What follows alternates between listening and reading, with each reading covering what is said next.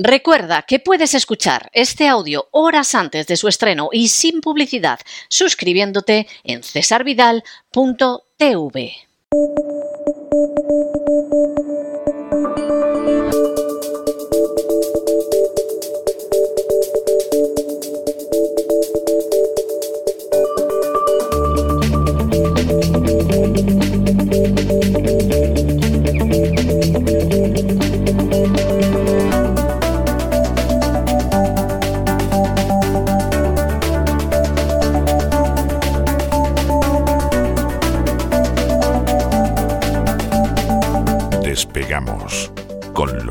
Ramírez.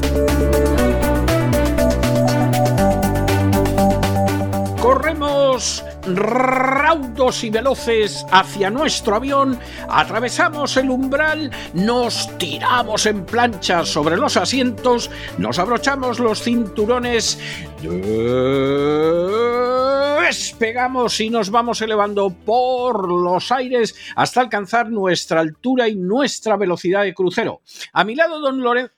Don Lorenzo, ¿qué hace usted con ese casco de guerra del ejército americano que lleva una banderita argentina? ¿Me, me explica usted luego eso? Que no termino yo de entender lo del dominio norteamericano con la bandera argentina. En fin, algo, algo querrá usted decir, pero me lo va a tener que explicar. Muy buenas noches. ¿Por dónde vamos a ir hoy?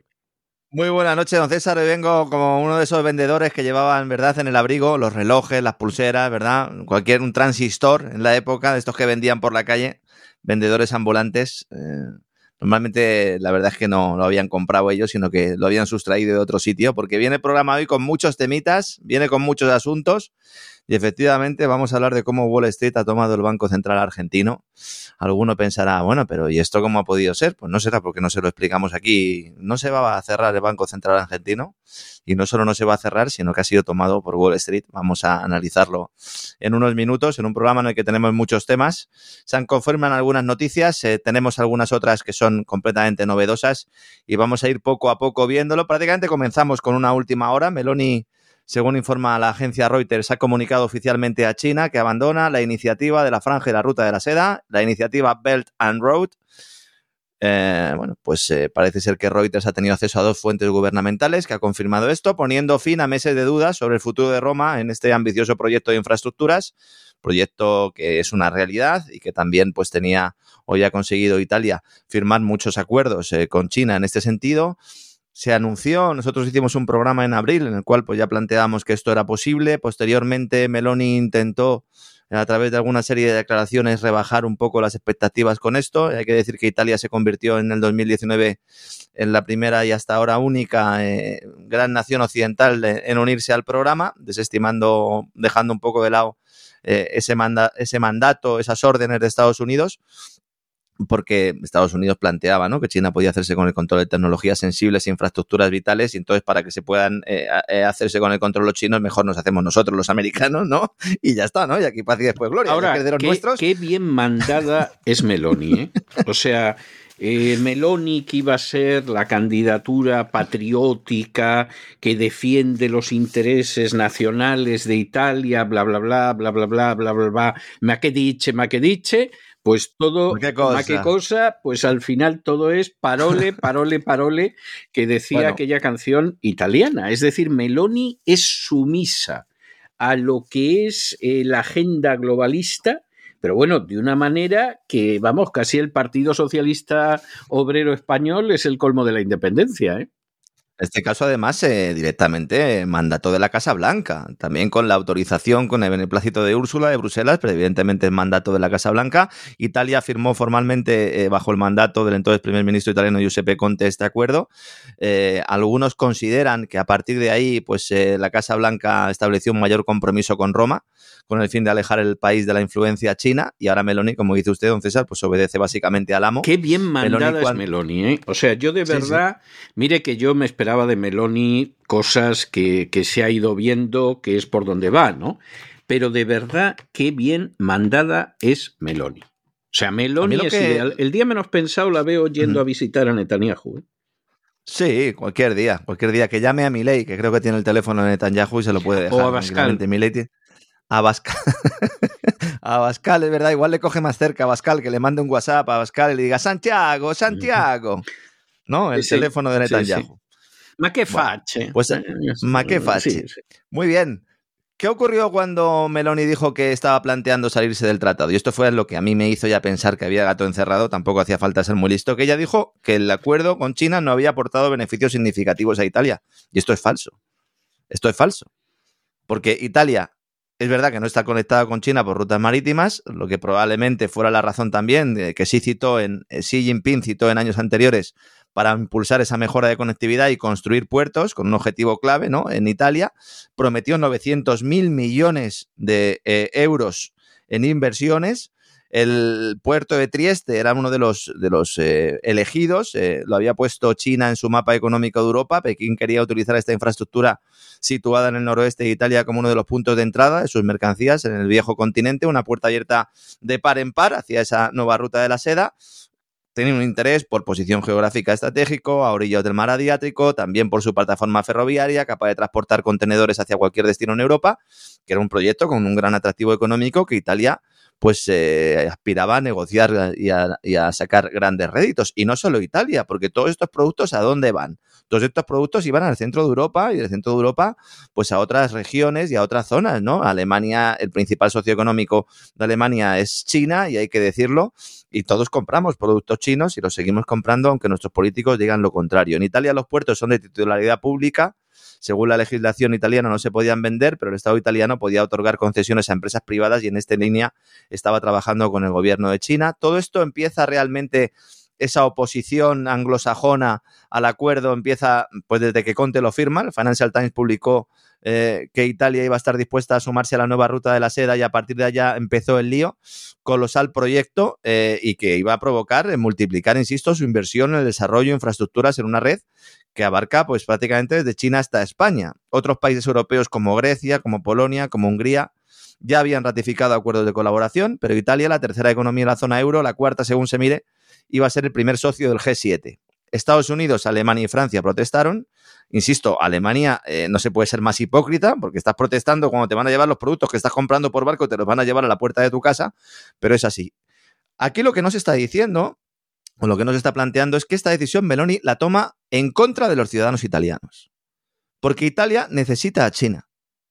Y necesita a China más que Estados Unidos. Si Meloni defendiera a su país, no bloquearía el acuerdo. Italia necesita urgentemente inversiones. Estados Unidos ha prometido muchas inversiones, pero no las ha hecho. Y hay que tener muy claro esto. Y esto es un ejemplo para otros países, ya lo dijimos en abril cuando hablábamos de esto. Ojo cuando vengan los ajustes, ojo cuando haya problemas para destinar parte de los ingresos fiscales a infraestructuras y nuestros eh, teóricos socios barra amos nos dejen tirados como una colilla. No vamos a poder llegar a acuerdos con empresas eh, chinas todo esto forma parte de ese gran tablero global y de esa ruptura de la Unión Euroasiática. Igual que la guerra de Ucrania va en ese sentido, la ruptura con Italia va en este sentido y veremos lo que pasa con Turquía, porque Turquía es la otra gran puerta que puede tener China para introducir sus productos en Europa. Insisto, unos productos que demandan los propios ciudadanos europeos y cuidado porque Turquía puede ser el otro punto caliente. ¿no? Finalmente, como digo, Reuters ya avanza, avanza que esta ruptura se produce.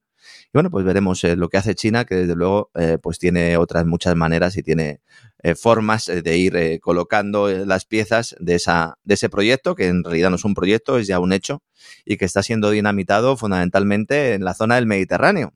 Estamos hablando de Italia, pero no hay que olvidar que también la, el genocidio israelí en, en, Palestina también tiene mucho que ver con romper esa ruta de la seda y con meter a Turquía en problemas. Estaba pensando en ello cuando hablaba antes del régimen de Erdogan que tiene también un papelón importante, sobre todo después de haberse puesto de perfil o después de haber negado claramente el, pasar por el aro de las sanciones económicas a, Rusia, porque es algo que perjudicaba a su propio país. Si hubieran hecho los alemanes lo mismo, a lo mejor no estaban en la situación en la que están ahora.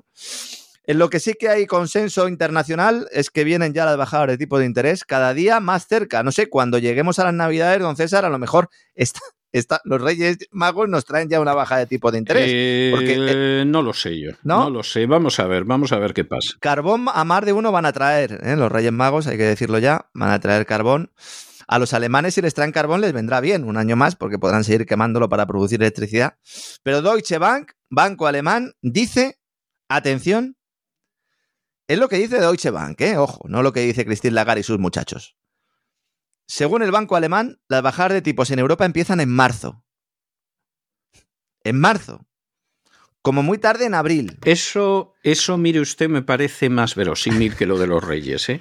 A lo mejor nos llevamos una sorpresa, ¿eh? pero a mí me parece más verosímil que lo de los reyes. 150 puntos básicos, o lo que es lo mismo, un punto y medio porcentual bajarían los tipos de interés el año que viene en Europa, según Deutsche Bank. Nos decían que no iba a haber bajadas de tipos, que se iban a mantener altos durante mucho tiempo, y ya contamos aquí que eso no es viable, no es viable con el mantenimiento de, las deudocracias de la eurozona. Los bancos centrales, de hecho, que esta es otra gran cuestión que se está mm, ocultando a la población, ya han empezado a realizar inyecciones de liquidez. Es decir, al mismo tiempo que están subiendo tipos de interés, están realizando inyecciones de liquidez para evitar desplomes bursátiles y en buena medida esto explica ese rally de noviembre que acabamos de observar en las bolsas. No es que lo intuyamos, es que lo sabemos después de que un informe de Goldman Sachs haya puesto negro sobre blanco exponiendo cómo los bancos centrales del denominado G4, que serían Banco de Inglaterra, Banco Central Europeo, Reserva Federal y Banco de Japón, y el Banco Central de China, de forma conjunta, han inyectado liquidez por valor de 350 mil millones de dólares en lo que supone el tercer mayor aumento mensual después de los registrados en enero y en marzo, donde hubo otras dos inyecciones de liquidez para mantener los mercados al alza. Mucha gente piensa que estos suministros de liquidez vienen fundamentalmente de Japón y de China. En el caso de Japón tienen razón, en el caso de China no tanto. China, el Banco Central chino se está conteniendo a la hora de meter liquidez en el sistema.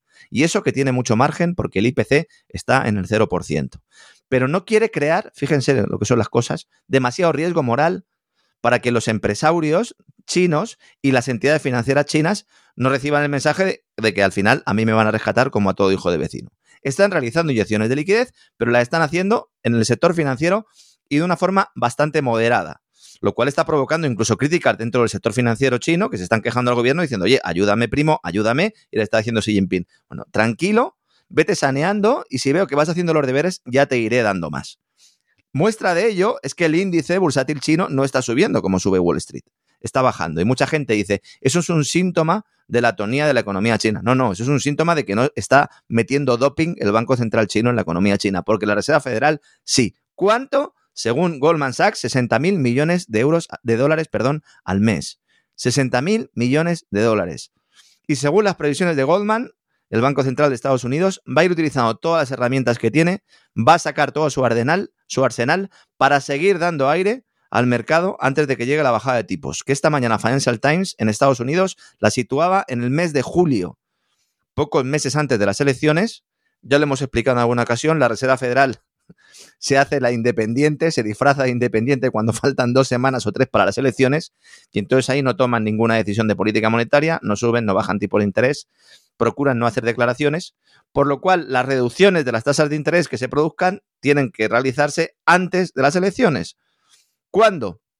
Pues justo antes de las vacaciones de verano, es lo que eh, eh, opina eh, el consenso del mercado, según Financial Times, lo que plantean prácticamente todos los bancos de inversión de Wall Street, y seguramente habría otra bajada justo después del verano.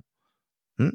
Entonces, se espera una bajada de un punto porcentual en Estados Unidos de los tipos de interés en 2024, 100 puntos básicos. Esto se puede hacer de muchas formas. Bajas medio punto y luego medio punto, bajas un cuarto, luego otro cuarto y luego medio punto, bajas medio punto y luego dos cuartos, como ustedes quieran, como ustedes quieran repartírselo.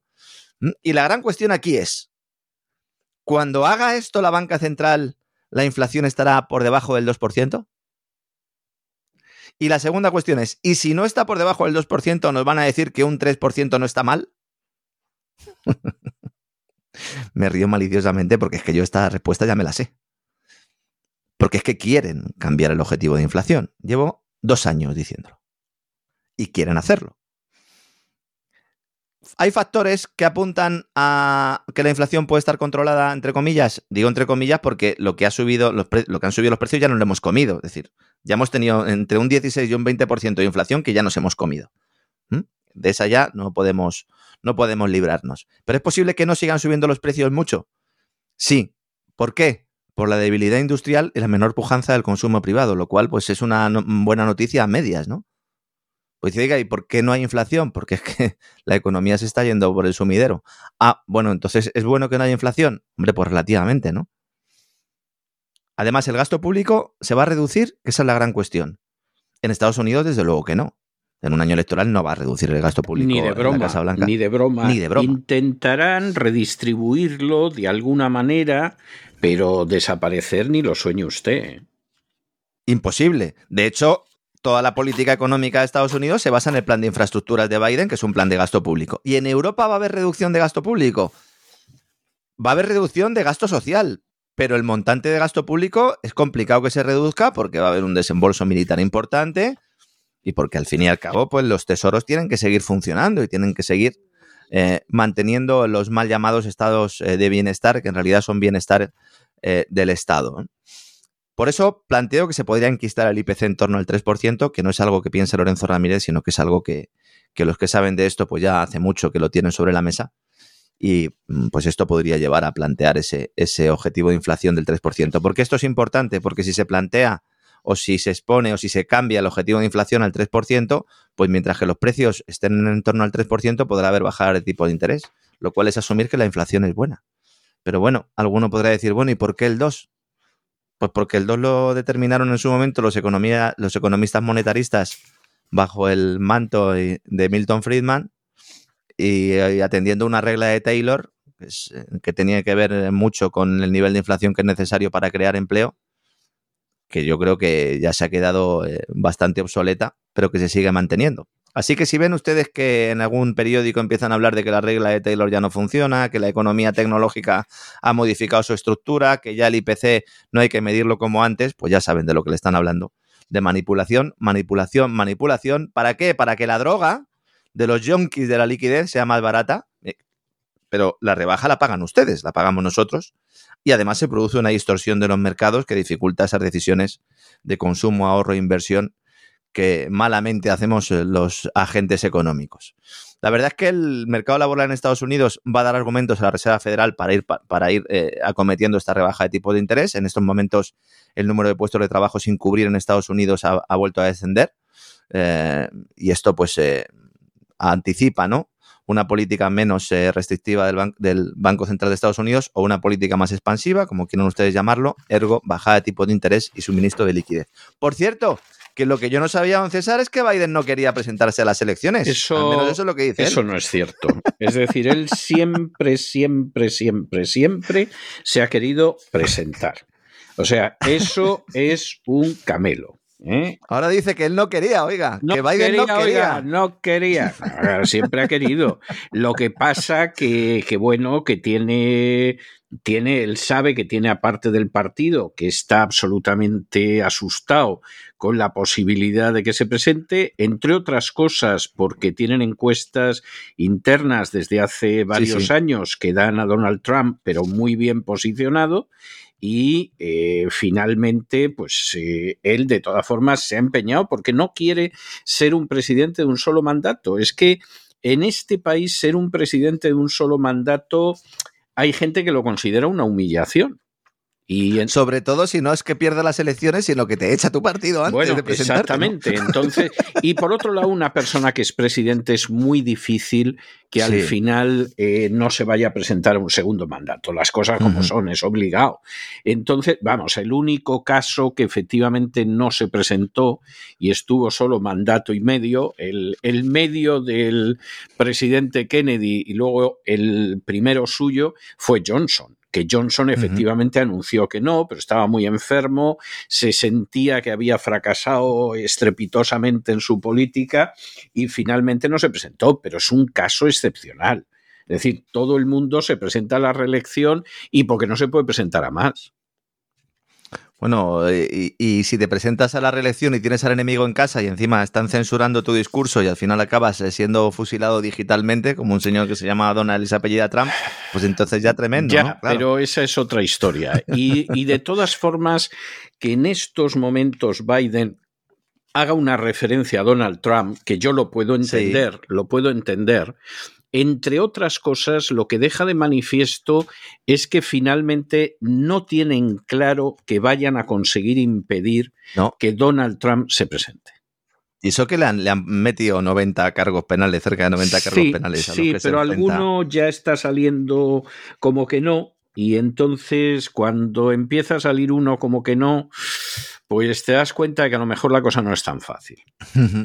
Joe Biden ha, expresado esto a los donantes demócratas en un acto que hizo ayer eh, y ha dicho que si no se hubiera presentado, si no hubiera posibilidades de que Donald Trump se presentara a las elecciones, que él eh, pues se habría pensado el no ser candidato a la Casa Blanca, lo cual evidentemente, como indica usted, César, es absolutamente falso. De hecho, muchos estaban cruzando los dedos para que no, para que él mismo no se presentara. Eh, era un acto de recaudación de fondos celebrado en Massachusetts y evidentemente es Vox Populi, hasta todos los periódicos eh, más eh, pro, Partido Demócrata en Estados Unidos admiten sin tapujos que los índices de aprobación del presidente están por los suelos, que hay una preocupación eh, importante por parte de muchos representantes demócratas sobre el estado de salud mental y la propiedad del presidente, su propia capacidad para poder eh, asumir una campaña con ciertas garantías. Imagínense eh, si eh, Biden se tuviera que retirar. Ya vimos, ¿no? En la anterior campaña, como en algunos casos incluso se cayó, tuvo problemas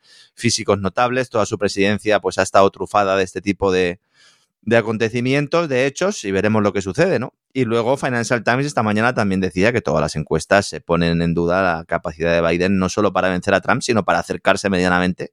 Podría ser la, la victoria más con un mayor margen de la historia de Estados Unidos, si hacemos caso a estas encuestas y si finalmente eh, se permite a Trump presentarse a las elecciones, que no está nada claro. Estamos preparando ya contenido para estas navidades en cesarvidal.tv y ya tengo que avanzar que vamos a hacer un especial sobre lo ocurrido en el Capitolio, sobre lo ocurrido en aquel 6 de enero. Vamos a hacer un programa especial doble durante estas navidades para que nuestros amigos pues, puedan eh, tener toda la información al respecto. Es un tema que he ido dejando, que he querido dedicarle un, tiempo específico y vamos a analizar eh, primero cómo eh, Donald Trump en su propia administración tuvo el enemigo en casa desde el minuto uno y cómo desde las propias agencias federales se intentó perjudicar su discurso, incluso orientar el voto hacia el Partido Demócrata, desde agencias federales con nombres del Partido Republicano, o por lo menos con nombramientos realizados por el Partido Republicano, y también hablaremos de cómo se le dio alas a Quanon, a ese movimiento Quanon, que algunos ya pues parecen haberse olvidado de él, pero que fue determinante para todo lo sucedido en, esa llegada al Capitolio. Movimiento, movimiento Quanon, todo hay que decirlo, que había medios de comunicación, como fue el caso de CNN, empeñados en que lo dirigía Donald Trump y todas las mañanas se presentaban por la dirección de Donald Trump para, para que Donald Trump les dijera lo que tenían que hacer. ¿eh? Vamos a analizar quién, quién, ha podido estar detrás de Q, cómo se le dio alas a Q hasta que dejó de servir a determinados intereses y plantearemos la posibilidad de que vuelva a renacer de cara a las próximas elecciones para perjudicar precisamente a, Donald Trump. Y en la segunda parte de ese especial también les avanzo que vamos a analizar todo lo ocurrido en, ese, en el Capitolio, en aquel 6 de enero, también el asesinato ¿no? de, Ashley Babbitt, la, la chica que falleció ejecutada, porque no tiene otro nombre, en el Congreso de Estados Unidos. Eh, para que vean es que un nosotros... eufemismo asesinada, llamemos a las cosas por su nombre, porque claro, lo de lo de ejecutado al final es un es un eufemismo para no utilizar la palabra asesinato, no es, no es otra cosa. Sí, sí. Así que de todo esto hablaremos. Mm, prepárense porque las navidades vienen cargadas en el gran reseteo en cesarvidal.tv, por si acaso alguno todavía no está suscrito y no sabe de lo que estamos hablando en nuestro canal y con nuestra aplicación oficial. Reino Unido. Señores, ahora que estábamos hablando de Financial Times, principal diario económico británico, nos vamos a las islas. Se ha producido en Reino Unido un hecho al que ya nos empiezan a tener acostumbrados los gobernantes del país, que es meter miedo a la población con apagones, desastres medioambientales y futuras pandemias. En esta ocasión ha sido el viceprimer ministro, Oliver Dowden, quien ha recomendado a los ciudadanos que compren radios a pilas, que adquieran linternas, que hagan acopio de velas y botiquines de primeros auxilios para prepararse en caso de corte del suministro eléctrico o de caída de las comunicaciones digitales. El gran apagón 2.0, el gran apagón 2023. Lo ha hecho a través de una declaración pública en la que ha manifestado la necesidad de tener dispositivos analógicos en casa, no solo digitales, señores, revelando, seguramente sin ser muy consciente, de lo que es la fragilidad del mundo digital al que estos mismos políticos nos quieren llevar. A estas alturas de la película nos dicen estos tipos que compremos linternas a pilas, los mismos tipos que quieren que renunciemos al dinero en efectivo para hacer pagos con el teléfono móvil exclusivamente o llevar todos nuestros datos sanitarios en el famoso código QR del teléfono. Bueno, ¿qué va a pasar si hay un apagón de, de estos, señor Dowden? No va a haber eh, ningún tipo de asistencia sanitaria, no podremos realizar adquisiciones en ningún establecimiento. Se le ha visto a usted plumero, señor Oliver. Como parte de la declaración, anunció el lanzamiento, atención, de una Academia Nacional de Resiliencia. Esto parece una broma, pero lamentablemente no lo es. Esto, es un circo, absolutamente. Academia Nacional de Resiliencia, que es para aguantar, para aguantar todas las barbaridades que se le vaya ocurriendo al político de turno. Ellos dicen que para ayudar a los ciudadanos y a las empresas a prepararse para futuras pandemias, catástrofes naturales y ciberataques. Bueno, ha dicho usted lo de la Academia Nacional de Resiliencia y no sé por qué curioso lapsus freudiano, yo me he acordado de la loca Academia de Policía. Con Hightower. Exactamente, con Hightower al frente, efectivamente. Sí, sí, con el que hacía ruidos y tal y todo el asunto, ¿no? La loca Academia de Policía Madre mía, qué tiempos. Yo me acaba de venir a la mente aquellos tiempos en el videoclub, ¿verdad? Alquilando nuestras películas, que mis hijos me preguntan, ¿pero tú no tenías Netflix cuando eras pequeño? Y yo, no, no, hijo, no, eran otros tiempos. Yo, yo las vi de videoclub, efectivamente. Claro. O sea, eh, me acaba usted de recordar otro, otro momento de la prehistoria, sí. Yo también iba al videoclub y también compraba golosinas y también iba a, iba a recreativos, algo que también se ha olvidado en, nuestros tiempos, ¿no? Yo ahí no me apunté nunca porque... Al futbolín usted... Al, futbolín, jugué en el colegio una temporada, por cierto tengo que decir que muy bien, hasta, claro, claro, por eso lo digo. Hasta que el hermano que atendía en el futbolín decidió tomarse unas libertades conmigo y yo decidí que el futbolín era mejor abandonarlo. Usted hasta, ahí, hasta ahí digo y no digo más. Dauden dice, bueno, le preguntan, oye, pero Oliver, ¿a dónde vas? Eh, ¿Cómo que compremos pilas linternas? ¿Pero qué me estás contando? Pero no había venido Rishi Sunak a levantar la economía, ¿no? Han desaparecido ya los riesgos de Ucrania. dice, no, no, la invasión rusa de Ucrania continúa, hay ciberataques, hay pandemias, se puede hacer un mal uso de la inteligencia artificial, Hombre, en buena medida el mal uso de la inteligencia artificial lo está haciendo el gobierno de Reino Unido y el MI5 y el MI6. Mal uso para ellos no, pero sí mal uso para nosotros que nos están vigilando todo el día. Y luego también las condiciones meteorológicas extremas que eh, pues se genera algunos riesgos en Reino Unido. ¿Qué van a hacer? unos cursos de formación también para las empresas para hacer frente al impacto de estas amenazas y luego van a poner en marcha una web con consejos prácticos, ¿no? Cómo encender una vela, cómo ponerle eh, la linterna, las pilas a la linterna, ¿no? Y todas estas cositas. El laborista Pat McFadden de la oposición le ha dicho, oiga, esto está muy bien, ¿no? Pero ¿cómo va a aumentar usted la resiliencia en el sector público? Porque los presupuestos que tenemos los tienen las escuelas prácticamente sin dinero, se ha recortado gasto en educación, se ha recortado gasto en sanidad, los tejados de los colegios se caen, ha dicho textualmente McFadden. Está el país hecho unos zorros, ¿cómo va a aumentar esta resiliencia? Y luego, sobre todo, otro factor que ha apuntado McFadden, que a mí la verdad me ha sorprendido, ¿no? Hay dudas en Reino Unido sobre la limpieza electoral de los próximos comicios que se producirán en el año 2024 como muy tarde en enero de 2025. También en Reino Unido. Hay dudas de pucherazo. También en Reino Unido. Mire usted, eh, es que no va a quedar un país donde no haya dudas mm. sobre los procesos electorales. Ha dicho, con unas elecciones en algún momento del próximo año, estoy seguro, ha dicho McFadden, de que el secretario de Estado, lo ha dicho con cierta ironía, estará de acuerdo en que tenemos que hacer todo lo posible para garantizar que se llevan a cabo de una manera libre y justa. Y el viceprimer ministro ha dicho que sí y que las elecciones se celebrarán como muy tarde en enero de 2025. Vemos elecciones, elecciones, elecciones, toda la mancha política que se extiende, eh, en este caso, por países anglosajones. Hablábamos antes de Estados Unidos, ahora de Reino Unido. Vamos a Argentina, señores. Vamos a Argentina. ¿Le van a cambiar el himno a Argentina y van a poner el de las barras y estrellas? Sería ya lo último. Bueno, a lo mejor cantan el Glory, Glory, Aleluya, tal y como va la cosa algunos con el entusiasmo que, que le mantienen a mi ley, sí. Después del nombramiento de Luis Caputo, se ha hecho público, aunque todavía no se ha formalizado, vamos a especificarlo, quién va a ser el nuevo presidente, el nuevo gobernador del Banco Central de Argentina. Ah, pero no lo iban a cerrar. Ay, ¿No lo iban a cerrar? O sea, el Banco Central no se cierra. No se cierra. De momento no se cierra. De momento no. De momento. De momento. Bien. Luego ya a medio plazo, de momento no, porque... Pero usted no prometió que lo, lo primero que iba a hacer iba a ser cerrar el Banco Central. Sí. ¿Y se lo creyó su electorado? Pues parece ser que sí. Han puesto un señor, o van a poner, mejor dicho, porque esto lo ha publicado Prensa Argentina, en concreto La Nación, ha recibido confirmación de portavoces de mi ley, sí, confirmado, que es Santiago Bausili, el nuevo presidente del Banco Central argentino, después de una reunión que ha mantenido con el equipo de Luis Caputo, eh, que ya hemos comentado aquí, que fue uno de los ministros de Finanzas de Macri y también fue presidente del Banco Central de Argentina, y una reunión en la que también ha estado eh, Javier Milei. Y bueno, pues han confirmado desde Libertad Avanza, el partido de Milei, que Bausili va a reemplazar a Miguel Peste al frente de esta entidad monetaria. ¿Quién es este tipo? Este tipo ya ha estado en el Ministerio de Economía.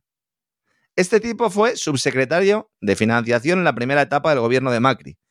Otro tipo de Macri en el gobierno de Milei con Caputo como secretario de finanzas. Él era el subsecretario, era su amiguete. Luego, cuando Caputo se fue al Banco Central, Bausili se convirtió en, en, su sustituto en la Secretaría de Finanzas.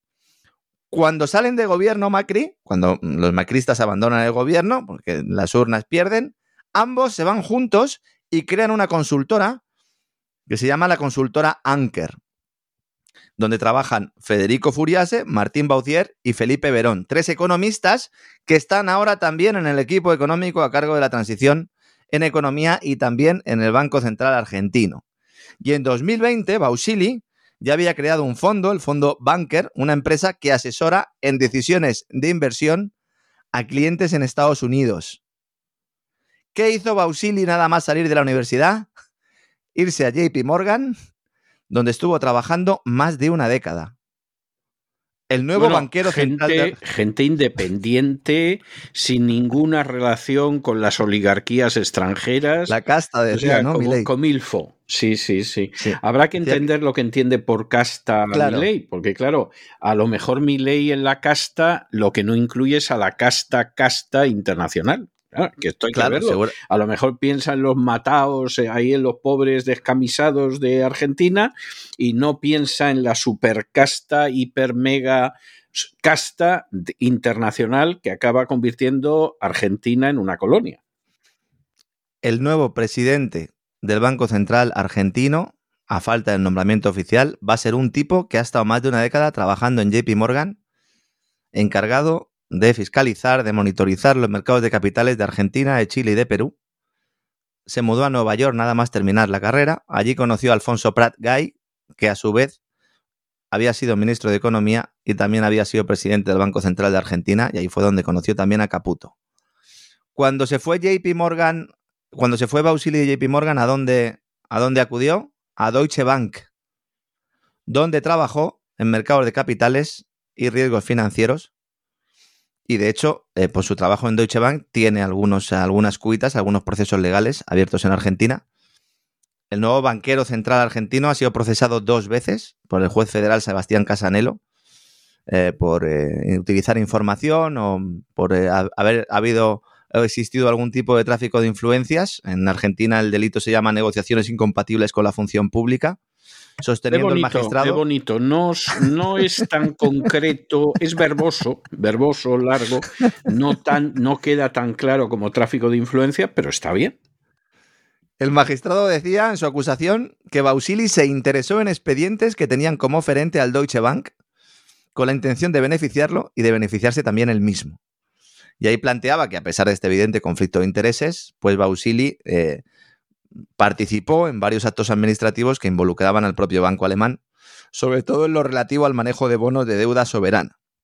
¿Mm? Casanelo continuó la investigación, otros jueces eh, le plantearon superiores a él en el organigrama de los jueces argentinos, le dijeron que no tenía suficientes pruebas y que debía seguir con la investigación si quería procesarlo, siguió con esa investigación y le volvió a procesar en el segundo caso y estuvo todo esto bajo el estudio de la Cámara eh, Federal que revocó el último procesamiento recientemente con los votos precisamente de los dos jueces que habían parado antes toda esta investigación. Todo muy limpio, ¿verdad?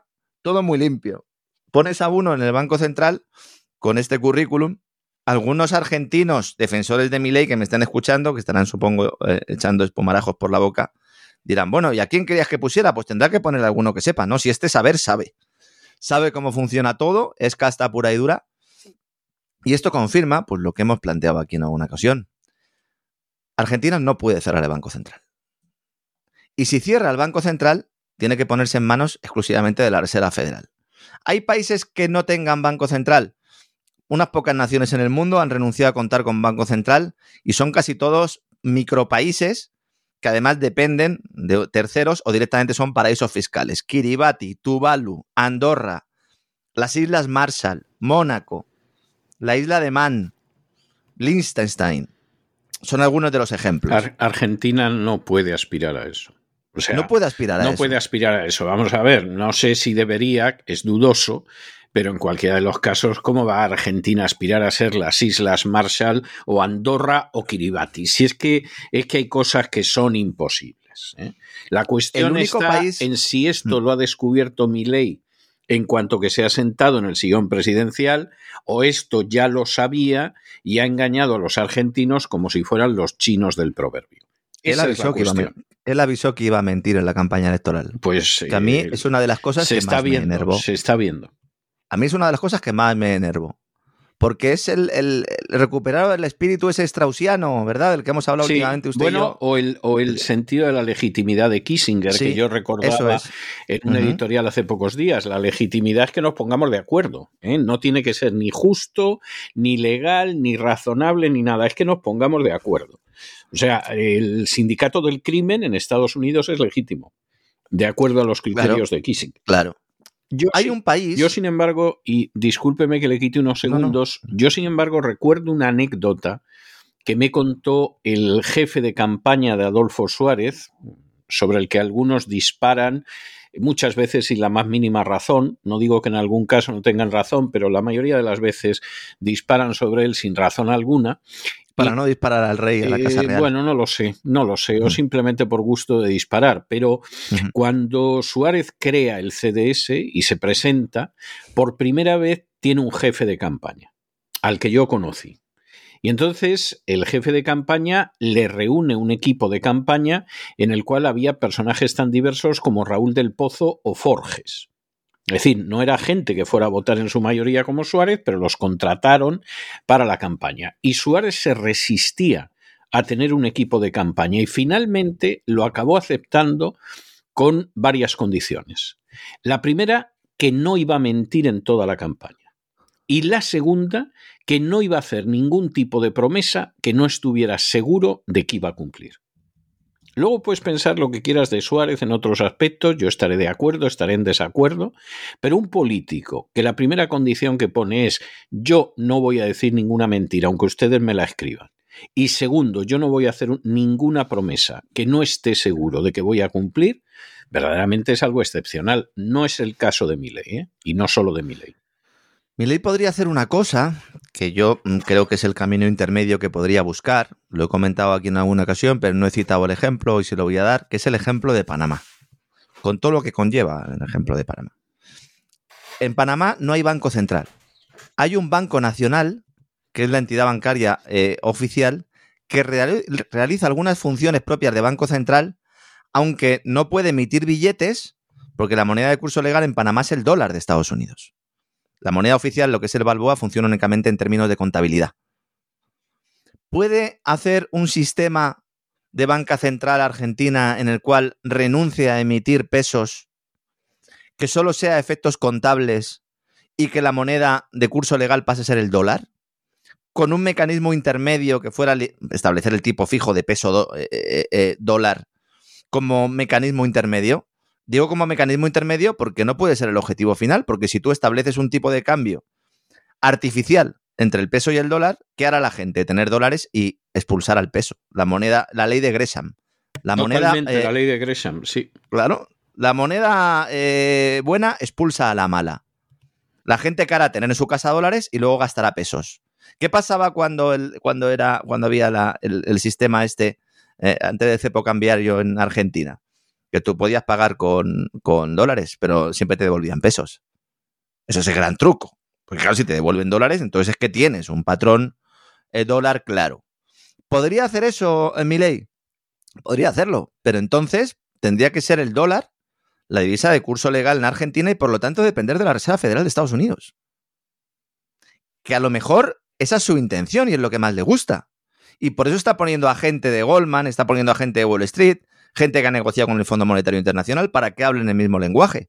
Es verdad que necesita Wall Street para que le entregue los dólares que le hace falta al Banco Central para ir solucionando esos problemas con, esos, con esas letras a corto plazo que ya hemos explicado aquí, que son una verdadera bomba de relojería porque el Banco Central da dinero a los bancos para que los bancos paguen intereses en depósitos superiores al 100%, para que los argentinos tengan el dinero en el banco, porque si no, evidentemente lo que harían sería gastarlo con la inflación galopante que tiene el país, y luego necesita un acuerdo con la Reserva Federal de intercambio de divisas, de swaps de divisas, una línea de liquidez para establecer todo esto. Bueno, pues esos pasos se está dando.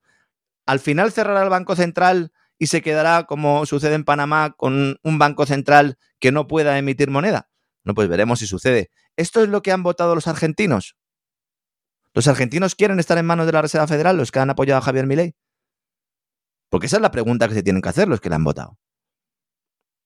Yo es que creo que un porcentaje, no voy a decir que sea mayoritario, aunque posiblemente lo sea, pero un porcentaje muy alto de los argentinos eh, más que votar a mi ley, lo que votaban era en contra del peronismo.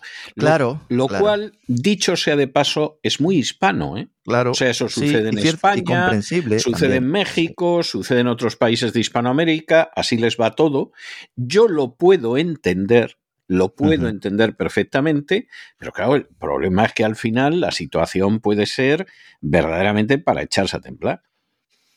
Sí, cuando hacemos esta crítica mucha gente plantea, bueno, pero ¿qué pasa? ¿Y ustedes apoyan el peronismo? En absoluto, no apoyamos ni el peronismo ni, apoyamos el kirchnerismo. Lo que intentamos defender es la verdad. Y mi ley no es trigo limpio, y él mismo lo ha demostrado porque ha mentido. Él dijo que iba a dinamitar el Banco Central y acaba de poner a un tipo de JP Morgan. Pues ustedes verán, ustedes verán lo que hay y las eh, conclusiones que sacan, ¿no? Luego, el tema de las sanciones occidentales, que ya a Rusia, que ya esto parece el cuento de nunca acabar, eh, el crudo ruso sigue consumiéndose en Europa y Estados Unidos, aunque antes pase por países intermediarios como la India, aunque sea transportado en buques griegos, cuyos armadores no han cedido a las presiones de Estados Unidos. Recordemos que hace una semana Estados Unidos amenazó a los navieros griegos con sanciones y seguían llevando los hidrocarburos eh, rusos. Y los griegos, la verdad, la verdad es que no han hecho ni caso, don César. Siguen llevando el crudo de los Urales a todo aquel que quiera comprarlo y hoy precisamente la agencia Bloomberg publicaba un reportaje tratando esta cuestión y constatando que los ingresos mensuales de Moscú procedentes de las exportaciones de petróleo son mayores ahora que antes de la intervención en la guerra de Ucrania. Y eso que el precio del petróleo últimamente pues está de capa caída.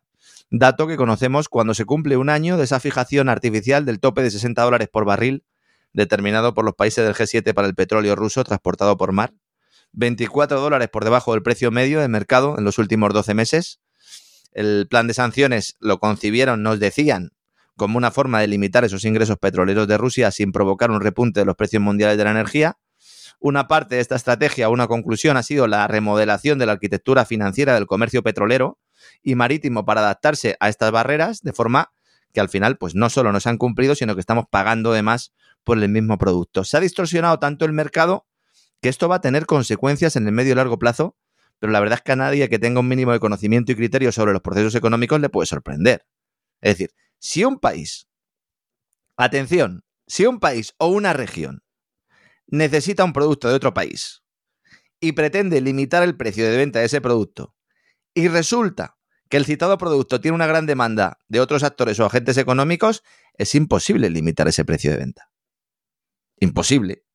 Puede generar un mercado negro, que es lo que ha pasado puedes premiar a terceros que se convierten en intermediarios. Por ejemplo, Dubái. Dubái se ha hecho de oro con las sanciones occidentales a Rusia.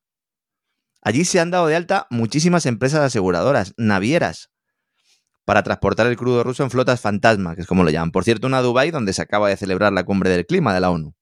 Todo eso es una gran farsa. Y cuanto antes la destapemos y hablemos claro sobre ella, antes podremos tomar decisiones que eviten el impacto que está teniendo fuera de Estados Unidos y de China toda esta guerra entre ambos gigantes con la vertiente euroasiática sobre la mesa que puede acabar mandando al viejo continente, lo he dicho muchas veces, al sumidero de la historia. Con una Ucrania además que tiene muy complicado obtener fondos, lo decíamos ayer, Zelensky ha cancelado una intervención en el Senado de Estados Unidos. Quería intervenir y al final no lo va a hacer, don César. Lo tiene que ver muy ¿cómo negro. Estará su cuerpo, ¿Cómo estará su cuerpo para que cuando al final le dicen puede usted pasarse por aquí, por el Senado, a decir dos frases, haya dicho que no va? Y, es, que no va, y es posible, es posible que haya decidido no ir porque tenga miedo de que le pase lo que pasa en el refrán español, que el que se va a Sevilla pierde la silla. Pues sería, sería, yo de verdad, yo creo que Zelensky lo que debería hacer es convocar elecciones. Bueno, es que eso, eso es lo que ha dicho que no va a hacer, pero vamos, claro. por encima de su cadáver. Claro, Vamos es que a, lo mejor es literalmente por encima de su cadáver, ese es el problema. Y como la cosa está muy malita, que diría chiquito de la calzada, de hecho en estos momentos lo que sí sabemos, aunque se esté ocultando, es que las conversaciones para acabar la guerra entre Rusia y Ucrania se están produciendo. Y esas conversaciones, quien las está llevando a cabo por parte de Ucrania es el jefe de las Fuerzas Armadas, mala señal para Zelensky, y por parte de Rusia un general ruso, que tiene lógica, porque claro, si los otros va el jefe de las Fuerzas Armadas ucranianas, pues hombre, les mandas a un general ruso. ¿eh? O sea, tiene, tiene lógica por parte de Rusia, es inquietante para Zelensky. Sí, por eso él mm, lleva meses planteando también que pueda haber algún tipo de golpe de Estado. Hombre, si tú anulas las elecciones y metes a los opositores en la cárcel, es que el que está dando el golpe de Estado eres tú, ¿no? Bueno, incluso gente, incluso gente, bueno, lo que pasa es que llevan el golpe de Estado años, dicho sea el caso, pero incluso gente que ha apoyado a Zelensky, que son nacionalistas ucranianos, etcétera, como es el caso del alcalde de Kiev, de Klitschko. Ayer contábamos en el boletín de noticias cómo se ha descolgado en una entrevista poniendo a Zelensky cual no digan dueñas. Es decir, que lo que es obvio en estos momentos en Ucrania y fuera de Ucrania, aunque se oculte relativamente, es que verdaderamente Zelensky está quemado. O sea, de hecho, Zelensky está acabado. Hoy la agencia Bloomberg también planteaba esta renuncia de Zelensky, que mm, según planteaba eh, Bloomberg, es una renuncia de Kiev, porque a Zelensky le habían invitado a hablar por vídeo, evidentemente por vídeo, de una forma virtual, en una sesión informativa puerta cerrada para todos los senadores, donde se iba a hablar de la situación de Ucrania. Esto el martes por la tarde, en el día de ayer, y Zelensky ha dicho que no va a participar. La ruptura es prácticamente total. Si Zelensky fuera inteligente, convocaría elecciones, como estaba comentando antes, le quitaría el polvo a la cartilla esa bancaria que tiene en Panamá, apareció en los papeles de Panamá, iría preparando mi salida y al final pues a lo mejor podría acabar medianamente bien. Si no hace esto y se está negociando la paz a las espaldas del presidente, por decir algo a las espaldas, porque lo sabe prácticamente todo el planeta, pues entonces tendrá que pensar Zelensky que a lo mejor su fin pues no es tan agradable como acabar en una playa eh, con el bolsillo lleno de dinero, ¿no? Así que todo esto eh, es relevante y veremos lo que sucede, ¿no? Es posible que a partir de ahora los viajes de Zelensky se reduzcan, don César. A lo mejor ya no sale con tanta yo creo que se han, Yo creo que se han reducido hace mucho tiempo. Lo que pasa es que se han reducido porque nadie quería recibirle. Esa es una. La otra es que en última instancia, vamos a ver, ¿qué le vas a contar al Senado? Sea, el Senado te va a decir, bueno, ¿y entonces va a haber elecciones? Pues no, porque como seguimos en una situación de guerra, pues no va a haber elecciones presidenciales.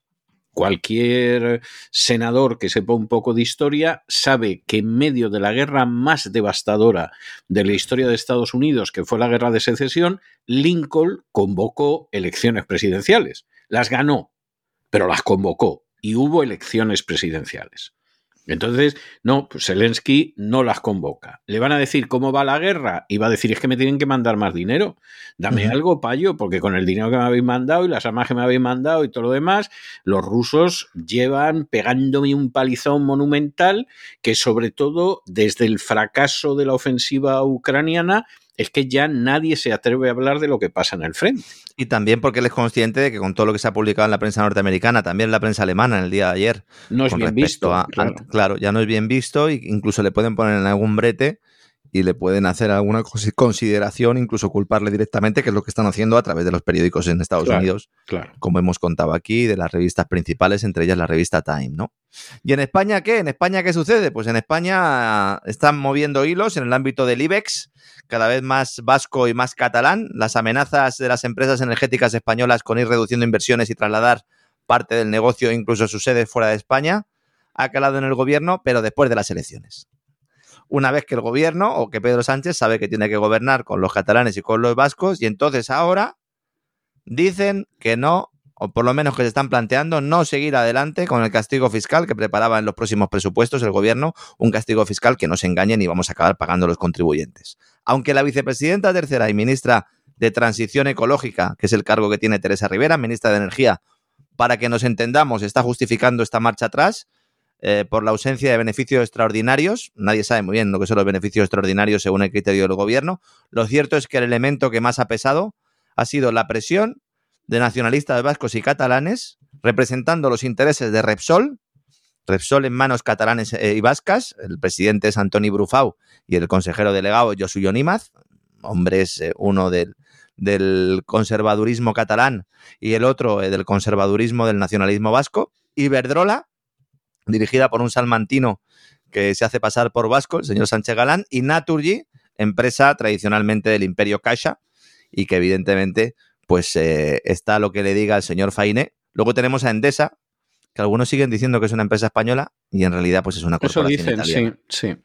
Son italianos, es Meloni, Endesa es Meloni. Al final se va a beneficiar también Meloni de esto. ¿eh?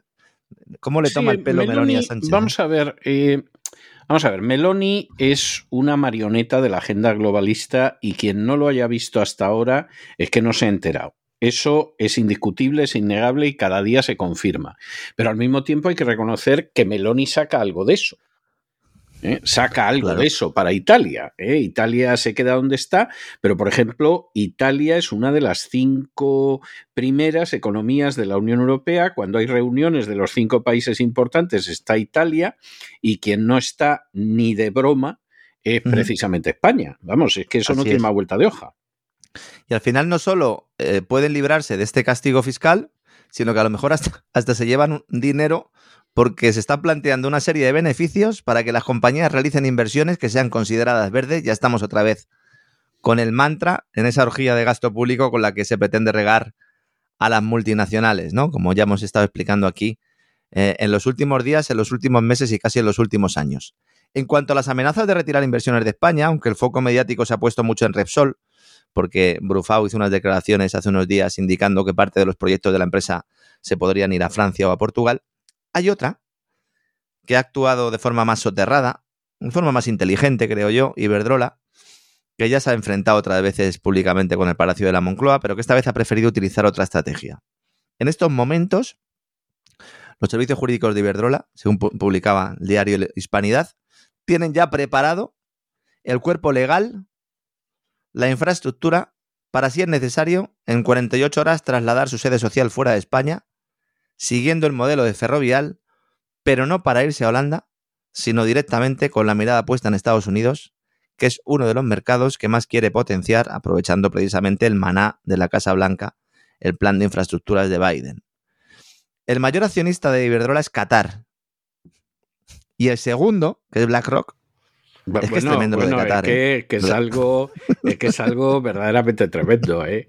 Es tremendo, lo de Qatar es tremendo, ¿no? oiga, pero la empresa española, bueno, el primer accionista es Qatar y el segundo es BlackRock, gestora norteamericana que ya, según estas informaciones, ha dado luz verde a Sánchez Galán para realizar la operación si así lo considera el directivo. Otra opción que se está barajando es marcharse a Reino Unido, pero claro, Reino Unido con el tema de los apagones y las linternas, yo no sé si está muy bien para trasladar la sede de una eléctrica. Que Sánchez Galán haga lo que quiera, pero desde luego que ahí también tiene muchos amigos. Vemos cómo se van articulando todos esos movimientos en torno al resultado postelectoral y a todos esos pactos que se han venido realizando y vemos cómo las compañías, los empresarios, pues se acercan al reptil que más calienta, aunque tengan sangre fría, en este caso a los nacionalistas vascos, los catalanes. También ya le han dicho las empresas a Sánchez que no están preocupados por la posibilidad de que haya multas a las empresas que no vuelvan o que no retornen sus sedes sociales a Cataluña, que es algo que eh, se mencionaba en el pacto. Evidentemente esto es luz de gas, esto en ningún momento se va a poner en marcha, pero tenían que defender los señores de Junts, los señores de RC, un acuerdo que yo creo que, que, al final pues beneficia más a Sánchez que otra cosa y buena parte de lo que hay ahí escrito no se va a cumplir. Afortunadamente también hay que decirlo. Y no me quiero ir hoy sin eh, felicitar aunque felicitar, bueno, Calvario, que ha pasado este hombre, igual que otros eh, deportistas, igual que otros periodistas, igual que otros honrados empresarios, que también los hay, que se han encontrado con los bonus, eh, con los buscabonus de la agencia tributaria. Hacienda obligada a devolver casi 30 millones de euros a Dani Pedrosa. Todos le conocerán a Dani Pedrosa, eh, uno de los grandes campeones del motor español.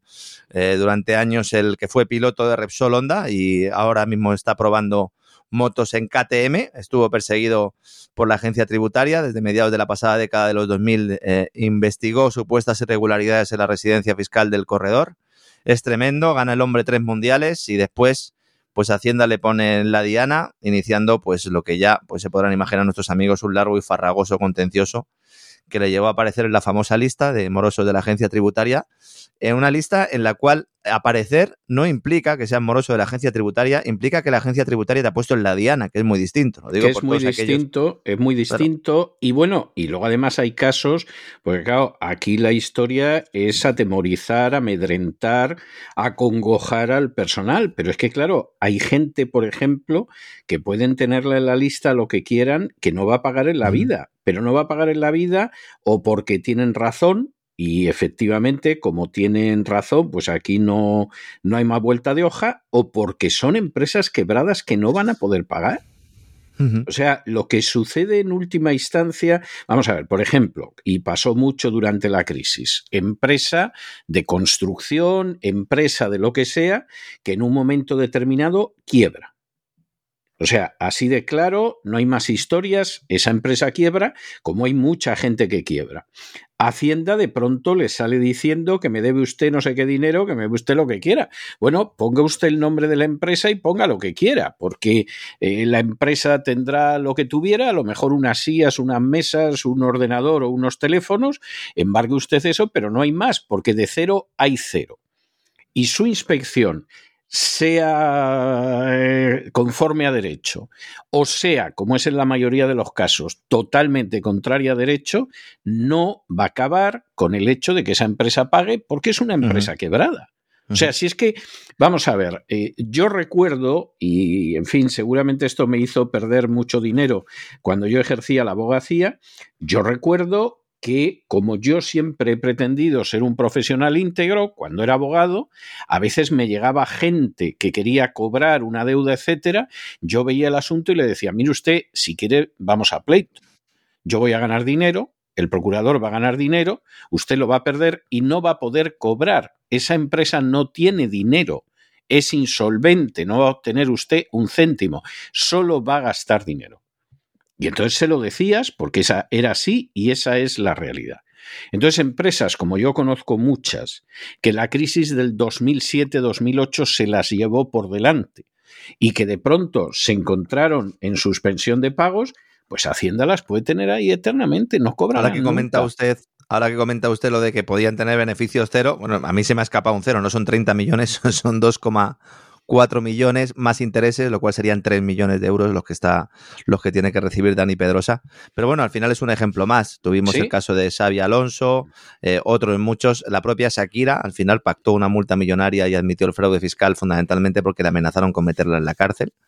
Y, lo, cual, lo cual es absolutamente criminal. Ha habido otros que también los amenazaron con meterlos en la cárcel, aguantaron, resistieron y han ganado. O sea, es que claro, es que no todo el mundo tiene la capacidad mental, ya no solo económica, sino mental para poder aguantar eso, ¿no? No, y no todo el mundo tiene la paciencia de decir, pues si usted quiere aguantar esos años, yo también los voy a aguantar. O sea, aquí en última instancia, como dice el dicho, cada uno tiene su alma en su armario, ¿no? Y, y efectivamente eso es lo que sucede, pero eh, la dichosa lista, que es una invención de Montoro, violando totalmente la normativa que hay de respeto a los datos personales y a la intimidad de las personas. Es decir, esto es una violación descarada de la propia legislación española, como muchas cosas que hizo Montoro, no significa nada. En la mayoría de los casos no significa nada. Aunque hay que decir que ha habido gente a la que ha llevado a la muerte esa lista, no solo civil, sino física, y gente que incluso ha llegado a suicidarse. Porque en una pequeña capital de provincias, un negocio que ha existido toda la vida, que era un negocio próspero, que iba bien, de pronto quebró, lo metieron en la lista, aparece el nombre del negocio y esa persona en un momento determinado, yo conozco casos, además gente ya de cierta edad, no pudieron aguantar lo que consideraban una inmensa vergüenza. Yo comprendo su punto de vista, o sea, comprendo que esta gente se hundiera, en algún momento muriera, en algún momento se quitara la vida. Yo lo comprendo. Pero yo creo que en estos momentos que te persiga la Hacienda Española no es una vergüenza, es un timbre de honor, es un título de orgullo.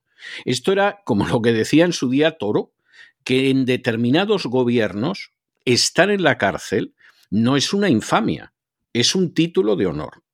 Y en estos momentos, en España, que ponga la proa contra ti la agencia tributaria y sus buscabonus, lejos de ser un motivo de vergüenza, es para presumir. O sea, eso es para encontrarte una chica y decir, oye, que sepas que a mí los buscabonus me persiguen y aquí estoy yo entero. De hecho, es que todos estos casos que están saliendo a la luz y que se demuestra que la agencia tributaria pierde luego los tribunales, otros muchos no salen a la luz, pero efectivamente eh, son más de la mitad de todos los procesos judiciales que tiene la agencia tributaria y están consiguiendo realmente que la opinión pública, ese, ese factor de escarnio público que también se buscaba por parte de Hacienda, ya no sea así. Entonces, cuando se pone en la diana ya algún gran personaje famoso, pues lo normal es que empecemos a pensar que hay una persecución política, una persecución económica y que no hay un fraude fiscal lo cual, bueno, pues... Eh, sí, claro, porque las mentiras se desgastan. Claro. Esto, el primer año que tú lo lanzas, efectivamente, fíjate, fulano que debe no sé qué, la empresa no sé cuántas, que es del marido de no sé quién, bien, vale. Pero van pasando los años y los buscabonus van añadiendo muescas a su revólver de sicarios de la agencia tributaria. Y poco a poco la verdad se va abriendo camino. Y entonces de pronto ya lo ves de una manera distinta. Yo viví una época cuando yo era muy jovencito, yo era prácticamente un niño, en que efectivamente eh, estar en la cárcel en la época de Franco por motivos políticos era una vergüenza tremenda. O sea, era algo que no se mencionaba, que se callaba, era el sumo de la vergüenza. Todavía más que por estar por ladrón. Les han acabado dando indemnizaciones, o sea que fíjese usted si las cosas cambian. Sí, sí. Algunos incluso eran franquistas hasta que se afiliaron al PSOE y acabaron dirigiendo el diario El País. Sí, sí por ejemplo. O sea, es que, es que claro, eh, eh, el problema es que primero la historia se suele desconocer, pero luego la perspectiva histórica hay mucha gente que no la tiene. Y eso es tremendo, porque si no tienes perspectiva histórica, pues estos canallas te, te pueden engañar, te pueden amedrentar, etcétera, pero al final las cosas son las que son. Y como decía muy acertadamente Camilo José Cela, en España el que aguanta gana. Intensito el despegamos de hoy, don César. Así nos despedimos, sigamos llegando al final nuestro vuelo. Sí, la verdad es que nos Oiga, es que empezamos con Lady Aspen y China, seguimos con Milei, que vamos, está haciendo todo lo contrario de lo que ha dicho. ¿eh? O sea, efectivamente ha cumplido Tenemos a Joe diciendo que no quiere presentarse a las elecciones. Joe que no quería, oiga, no quería. Y acabamos con los buscabonus de la agencia tributaria. O sea, es que, es que verdaderamente el despegamos a diario es que es de antología del cante. O sea, las cosas como son. No, no nos cante hondo, cante hondo es el bueno. Totalmente, totalmente. Totalmente. bueno, un abrazo muy fuerte, don Lorenzo, y nos volvemos a encontrar mañana. Hasta mañana, don César. Un abrazo.